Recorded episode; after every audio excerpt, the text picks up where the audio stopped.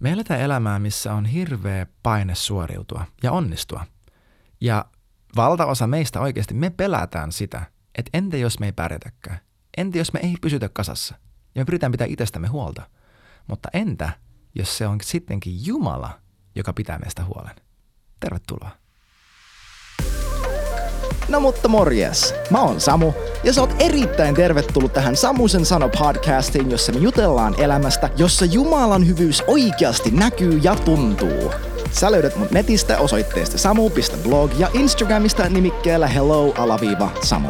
Ei sen enempää tähän kohtaan, vaan sukelletaan suoraan asiaan, eli sinne kuuluisaan asian ytimeen. Well, what is up everybody? Tervetuloa takaisin tähän podcastiin, tervetuloa takaisin tähän sarjaan, jossa me puhutaan Jeesuksesta. Kaikesta siitä, mitä Raamattu hänestä sanoo, kaikesta siitä ihanasta, mitä hän on, koska hän on kaikki kaikessa. Terveisiä mun elämästä, jossa mulla on ollut takana erittäin hazardeja viikkoja, jonka vuoksi tämän päivän aihe on mulle tosi henkilökohtainen. Tämä tulee, ei, ei tule niinku korkealta ja kovaa, niinku I don't have a high horse to sit on right now, näin voisi sanoa, vaan tämä on sellainen totuus Jumalan luonteesta, hänen, siitä millainen hän on, kuka hän haluaa olla meille, joka on mua itteeni koskettanut viime aikoina, joka myös, myös tätä, tätä jaksoa valmistellessa, joka puhutteli mua henkilökohtaisesti. Koska mun tarvii tuntea tämä Jeesus. Tiedätkö, tässä koko sarjassa, kun me puhutaan Jeesuksesta, mun pyrkimys ei ole se, että okei, hei, nyt me vaan tiedetään hänestä lisää, vaan että sen me saataisiin oikeasti tuntea hänet. Koska niin kuin Jeesus sanoi Johannes 17 ja 3, että mikä on, mikä on oikeasti iankaikkinen elämä? Se on tuntea isä ja hänen poikansa, jonka hän on lähettänyt. Ja tämä kaikki tapahtuu pyhän hengen kautta.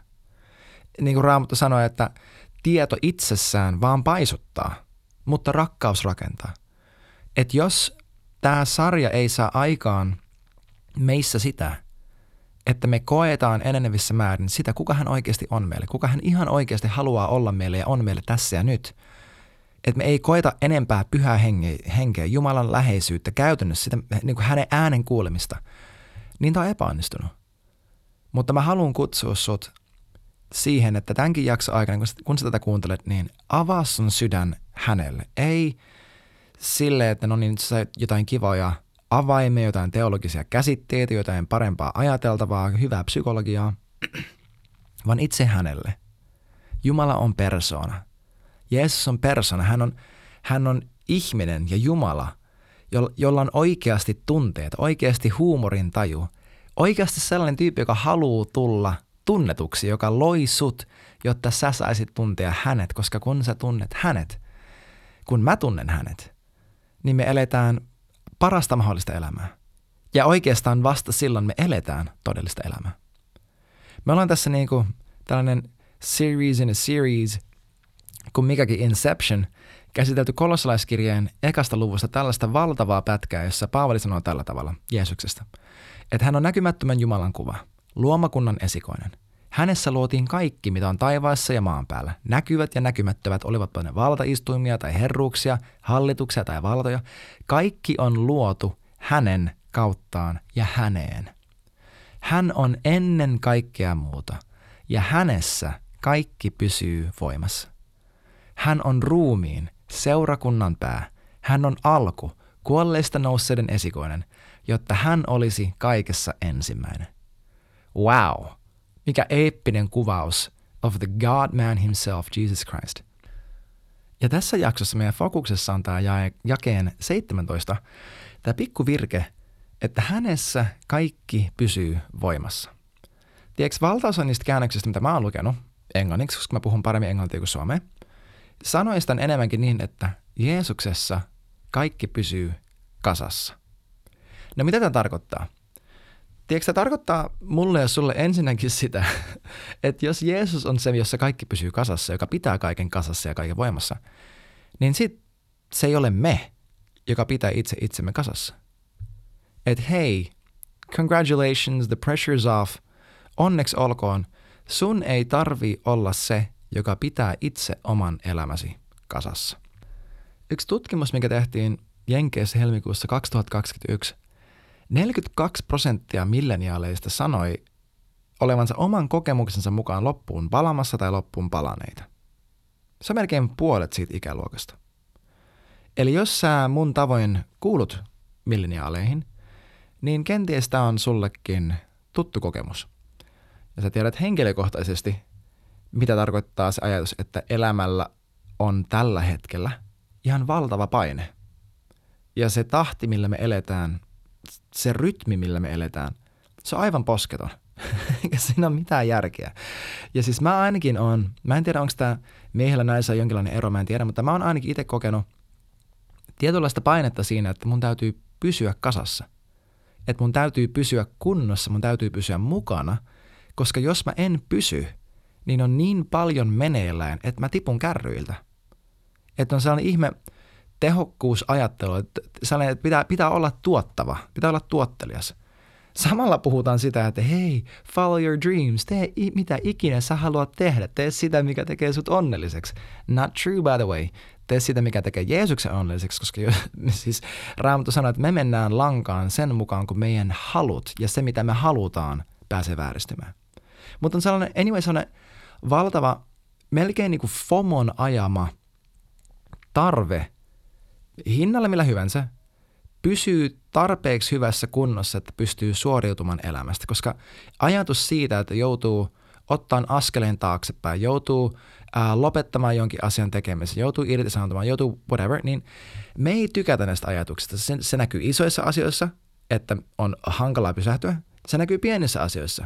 Miksi vaikka on niin vaikea pitää sapatti? Miksi se on niin vaikea, kun Jumala – sanoi, että hei, ihminen ei ole luotu sapattia varten, vaan sapatti on luotu ihmistä varten. Ja itse asiassa Jumala itse loi maailman kuudessa päivässä ja seitsemäntä päivänä lepäs, loi tämän rytmin luomakuntaan hänen mallikansansa, Israelin kansa, kun hän pääsee luvattomaahan. Mitä ne tekee? Joka seitsemäs vuosi maa lepää. Kaikki lepää. Et miksi meidän on niin hankala levätä? Once again, John Mark Comer että why is it so hard? It's like commanding ice cream. Mutta me eletään todellisen paineen alla. Se, to, se paine on todellinen. Tosiaan mulla oli parijaksoinen burnout-sarja, missä me käsittelin mun viime vuoden ää, loppuun palamista ja siitä toipumista. Mutta se paine on todellinen. Ja tämän paineen alla tulee sellainen tunne, että mun täytyy pitää itsestäni huolta – Tosi usein tämä on se, miltä ää, terveet rajat vaikka, jos puhutaan rajoista, rajojen asettamisesta. Ähm, ja jopa tämä konsepti, että itsestään huolesta, niin kuin, se, että pidetään itsestämme huolta, ähm, niin tosi usein se, se näyttää siltä, että minun täytyy asettaa itse rajat itselleni ja kontrolloida omaa elämääni ja pitää joitain asioita loita. Siis, siis meidän pyrkimykset on hyvät – mutta tässä on mun eka kysymys. Kuuluuko sun pitää itsestäsi oikeasti huolta? Kuuluuko? Koska jos me luetaan, luetaan pari raamatun paikkaa. Eka Pietari 5, siellä lukee tälle, että heittäkää kaikki murheenne hänen päälleen, sillä hän pitää teistä huolen. Hmm. Psalmi 23. Herra on minun paimeneni, eikä minulta puutu mitään. Hän vie mut lepäämään vihreälle niityille. Hän johdattaa mut tyynten vetten äärelle. Hän virvoittaa mun sieluni. Toka korintolaiskirja 1, Paavali sanoi tälle, että hän lohduttaa meitä kaikissa ahdistuksissamme, jotta me voitaisiin sillä lohdutuksella, jolla Jumala meitä itsemme lohduttaa, voitaisiin lohduttaa niitä, jotka on kaikenlaisissa ahdistuksissa. Jesaja 46.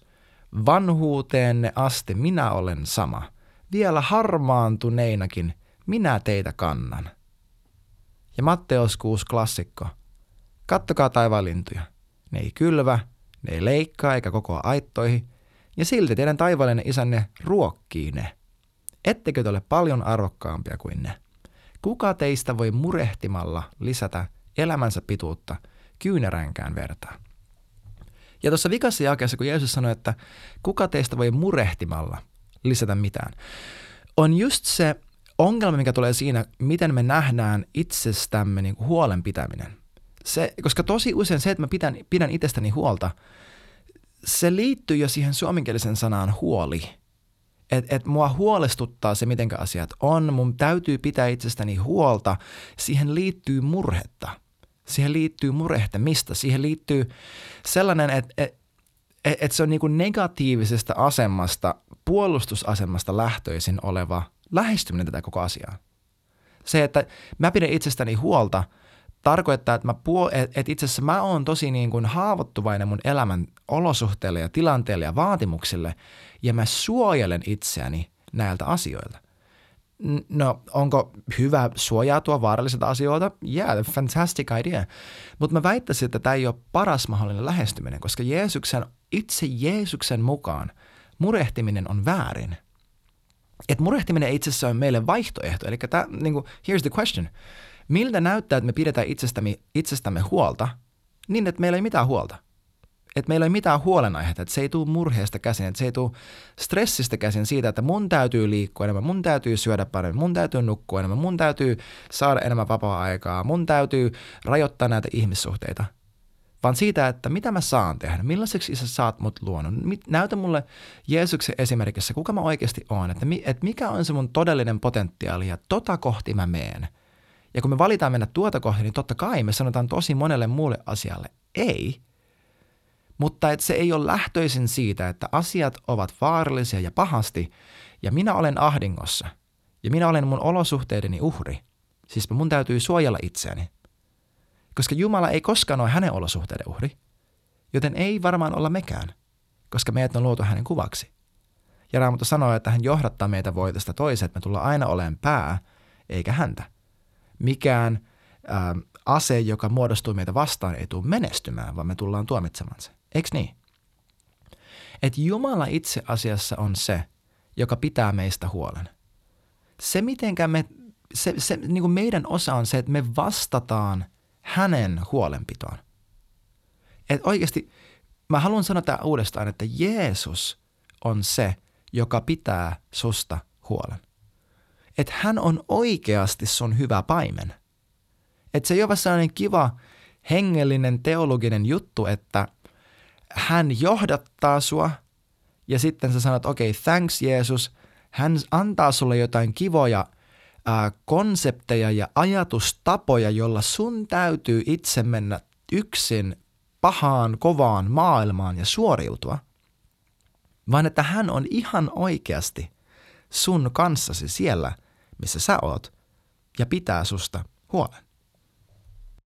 Eli Jumala on se, joka pitää meistä huolen. Ja kaikki nämä meidän hyvät, oikeat valinnat siinä, miten me johdetaan omaa elämäämme, on siitä lähtöisin, että hän pitää meistä huolen ja me vastataan hänen huolenpitoon. Me sanotaan, aa, okei isä, sä ohjaat mua tähän suuntaan, sä ohjaat mua itse asiassa ottaan tossa kohtaa viikkoa aikaa mun oman sielun hyvinvoinnille, jes mä vastaan tähän. Se on eri asia kuin se, että aa, mulla on, mulla on ahistusta, mä tarviin tilaa ja me taistellaan siihen, että me saataisiin tilaa ja me täytetään silloinkin ihan tyhmällä. Ei me vastataan Jumalan huolenpitoon. Eli Jumala on se, joka pitää meidät kasassa, ei me itse. Ja hän pitää sut kasassa, vaikka näyttäisi siltä, että kaikki hajoaa. Me ollaan ennenkin luettu tämä paikka Jesaja 43, kuuntele tämä. Mutta nyt näin sanoo Herra, joka loi sinut, Jaakob, joka muovasi sinut, Israel. Älä pelkää, sillä minä olen sinun lunastajasi. Minä olen sinut nimeltä kutsunut. Sinä olet minun. Kun kuljet vetten läpi, mä oon sun kanssasi. Jos meet virtojen poikki, ne ei tempaa sua mukaansa. Jos kuljet tulen läpi, et kärvenny, eikä liekki sinua polta. Psalmissa 27, ihan ekat jakeet, David sanoo tällä tavalla, että Herra on mun valo ja mun pelastajani. Ketä mä pelkäisin? Herra on mun elämäni turva ketä mä kauhistuisin. Kun pahan tekijät kävi mua kimppuun syödäkseni mun, mut elävältä, niin he, mun ahdistajat ja vihamiehet, he kompastui ja kaatui. Vaikka sotajoukko leiriytyisi mua vastaan, mun sydämeni ei pelkäisi. Vaikka mua vastaan nousisi sota, silloinkin mä olisin luottavainen. Mä oon yhtä asiaa pyytänyt Herralta.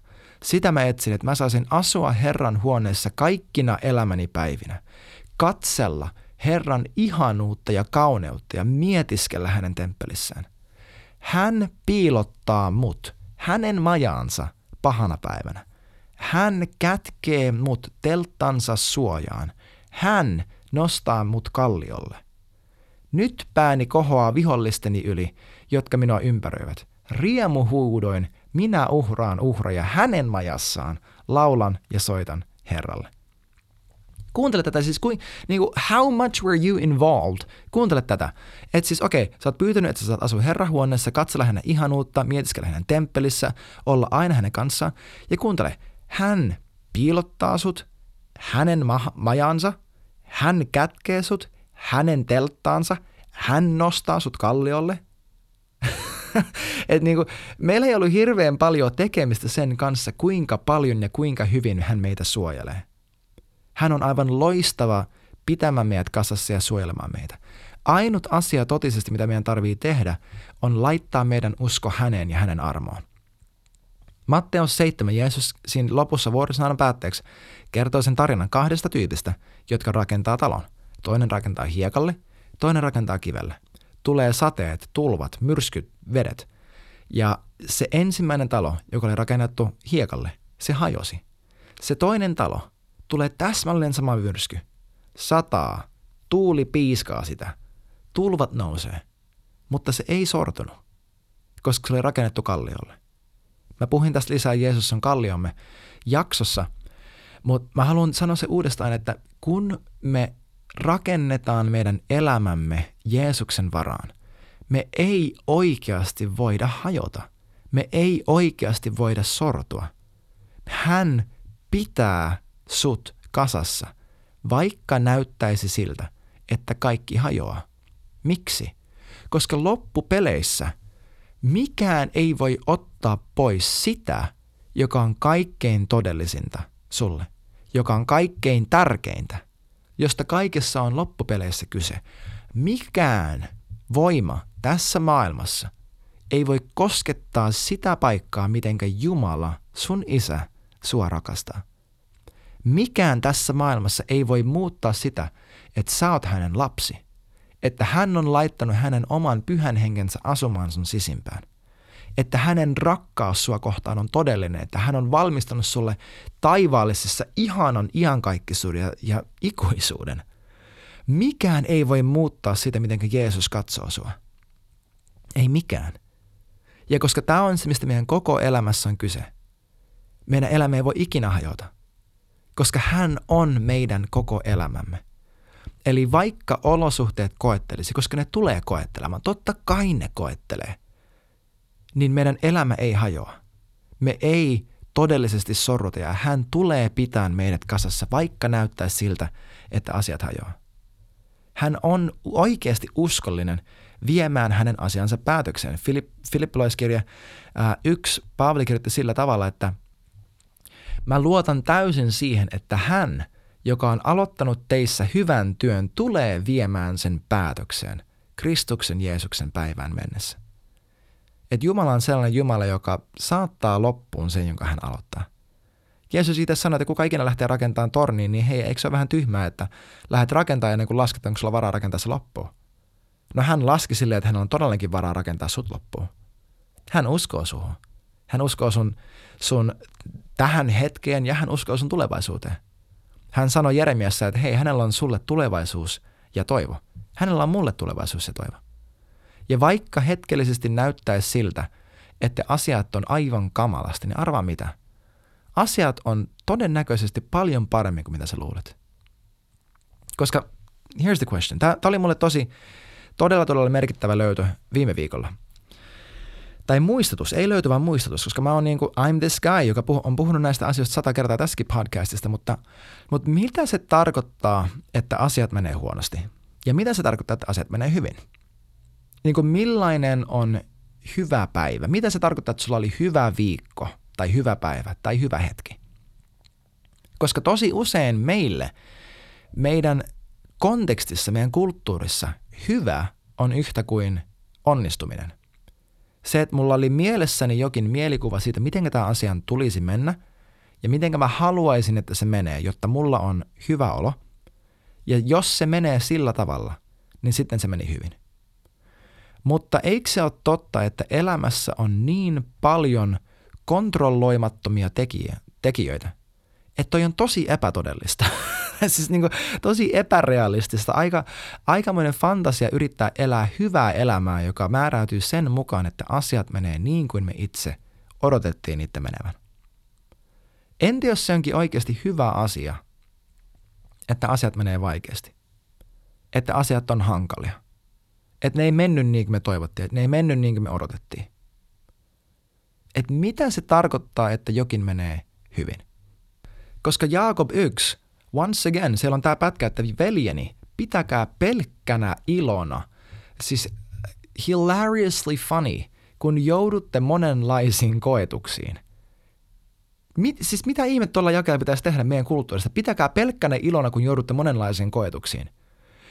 Koska tehän tiedätte, totta kai, of course you know, että teidän uskonne kestävyys koetuksessa saa aikaan kärsivällisyyttä. Kärsivällisyys tuottakoon täydellisen teon, jotta olisitte täydellisiä ja eheitä, ette millään tavoin vajaita. Jos joltakin, ja kuuntele, jos joltakin teistä puuttuu viisautta, anokoon sitä Jumalalta, joka antaa kaikille auliisti ja moittimatta, niin se hänelle annetaan. Siis meidän kulttuurissa eihän noin saa sanoa, että hei, mulla on tänään ollut monenlaisia koetuksia ja mun kärsivällisyys on ihan, tullut ihan super koetelluksi. Fantastic! Olipa loistava päivä. Mä epäonnistuin. Hyvä. Mä mokasin tossa kohtaa. Hyvä. Mä tulin kasvatusten mun omien henkilökohtaisten heikko, heikkouksien kanssa. Hyvä. Mä huomasin, että mä en ollut sellainen johtaja, joka mä haluaisin olla. Hyvä. Mä huomasin, että itse asiassa mun avioliitossa mun tarvii kasvaa tosi paljon, koska me ei voida hirveän hyvin. Hyvä. Me voidaan tosi paljon vaikuttaa siihen, miten me nähdään meidän elämä. Me voidaan nähdä itse, meidän, itsemme ja meidän oma elämä sellaisen negatiivisen narratiivin kautta, jossa pahoja asioita tapahtuu meille ja me yritetään, me yritetään jotenkin niin kuin manage the crisis. Tai me voidaan nähdä niin, että oikeasti kaikissa niissä asioissa, mitä meitä vastaan tulee, Jumala on, siis Jumala on niin hyvä – käyttämään niitä asioita meidän hyväksi. Hän on niin hyvä siinä, että me aatellaan, me, me sorrutaan luulemaan, että hän aiheutti ne. Hän on niin loistavan hyvä a, saamaan aikaan sen, että kaikki vaikuttaa yhdessä niiden hyväksi, jotka häntä rakastaa, että me luullaan, että hän aiheutti ne kaikki asiat. Hän ei ole sellainen. Hän ei aiheuta sulle pahoja asioita. Hän tahtoo sulle hyvää. Mutta kaikissa pahoissa asioissa Kaikissa pettymyksissä, kaikissa epäonnistumisissa, kaikissa heikkouksissa. Hän on hyvä. Ja jos me saadaan meidän katse pois siitä lopputuloksesta, joka me haluttiin saavuttaa meidän me, niin kuin käytännössä tai tunnetasolla tai ymmärryksen tasolla, ja me nähdään se, että sen sijaan, että toi on se, mikä määrittelee hyvän, niin Jumalan työ meidän sydämessä meidän mahdollisuus kasvaa hänen kuvakseen niiden haasteiden kautta, se on hyvä. Se on hyvä. Ja jos me pystytään muo, niin kuin muovaamaan uudelleen meidän käsitys siitä, että mikä tekee jostakin asiasta hyvän, niin mikä tekee toista asiasta pahan, ja pitää enemmänkin mielessä se, että isä, mitä sä teet tällä hetkellä mun elämässä? Jeesus, miten sä näet mun elämäni? Pyhäinkin, mitäs, miten sä tällä hetkellä liikut mussa ja mun kautta? Niin mitä, mitä sä oot tekemässä? Niin mä lupaan, että tosi paljon meidän paineesta pysyä kasassa ja kuosessa kaikkoa. Mä uskon niin. Koska raamattu on täynnä ihmisiä, meidän uskon sankari, jotka meni, lä, kävi läpi ihan järkyttäviä asioita. Siis muistaaksä sen lo, ihanan lohdutuksen Jumalan jake, joka me äsken luettiin? no samassa luvussa Paavali kirjoittaa, eli tokakonettoiskirja 1, hän kirjoittaa tälle, että meidän ahdinko oli niin suunnaton – ja niin ylivoimainen, että me olimme epätoivoisia hengestämmekin. Tiedäks, monet käännökset sanoista on silleen, että, että me oltiin heivata meidän koko elämämme menemään. Että Paavali oli niin epätoivoinen sen, sen ahdingon ja ahdistuksen edessä, hän ei nähnyt mitään tapaa päästä siitä läpi tai yli, että hän ajattelee, että hän tulee kuolemaan tässä kohtaa. Tyyppi, joka kirjoitti kolmannes osan Uudesta testamentista. Kävi läpi järkyttävä vaikeita asioita. Niin pahaa vainoa ja sen aikaan saattamaa ahdistusta, että hän ajattelee, että hän melkein kuolee. Tai että hän oikeasti siinä kohtaa, niin kuin, että that's it, I'm done. Hyvä. Miksi? koska kaikessa siinä Jeesus osoittautui uskolliseksi. Sanalaskut 24.16 sanoo tälle, että vaikka vanhurskas kaatuisi seitsemän kertaa, hän nousee uudelleen. Vaikka vanhurskas kaatuisi seitsemän kertaa, hän nousee uudelleen. Jeesus on se, joka pitää kaiken kasassa.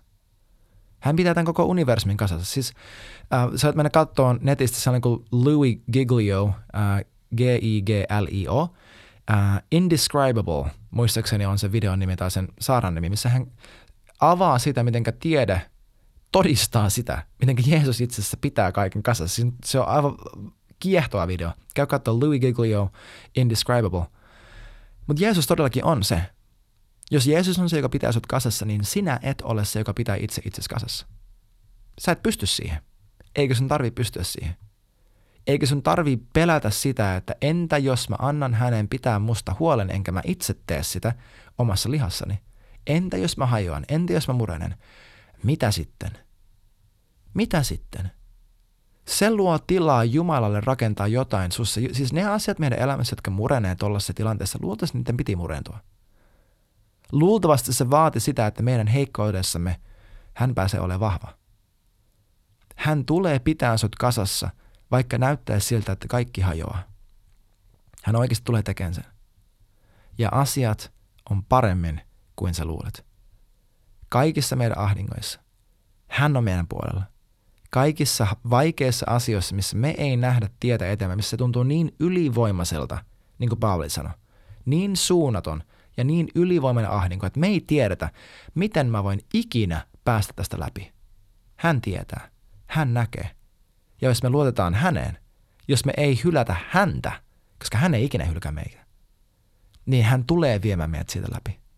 Sä tuut pääsen siitä läpi. Koska Jeesus pitää sut kasassa. Hei kiitti ihan hirveästi, kun olit mukana tämän jakson ajan. Pistä ihmeessä tulemaan kysymyksiä, todistuksia, mitä ikinä vaikka nettisivujen kautta tai Instagramissa yksityisviestillä. Muista myös laittaa kaverille hyvä kiertämään, jos niin pyhä henki sua kehottaa. Ja ennen kaikkea muista, että Jeesus rakastaa sua aivan kamalan paljon ja Jumala on parempi kuin luuletkaan. Kiitos kun olit mukana ja nähdään taas ensi jaksossa.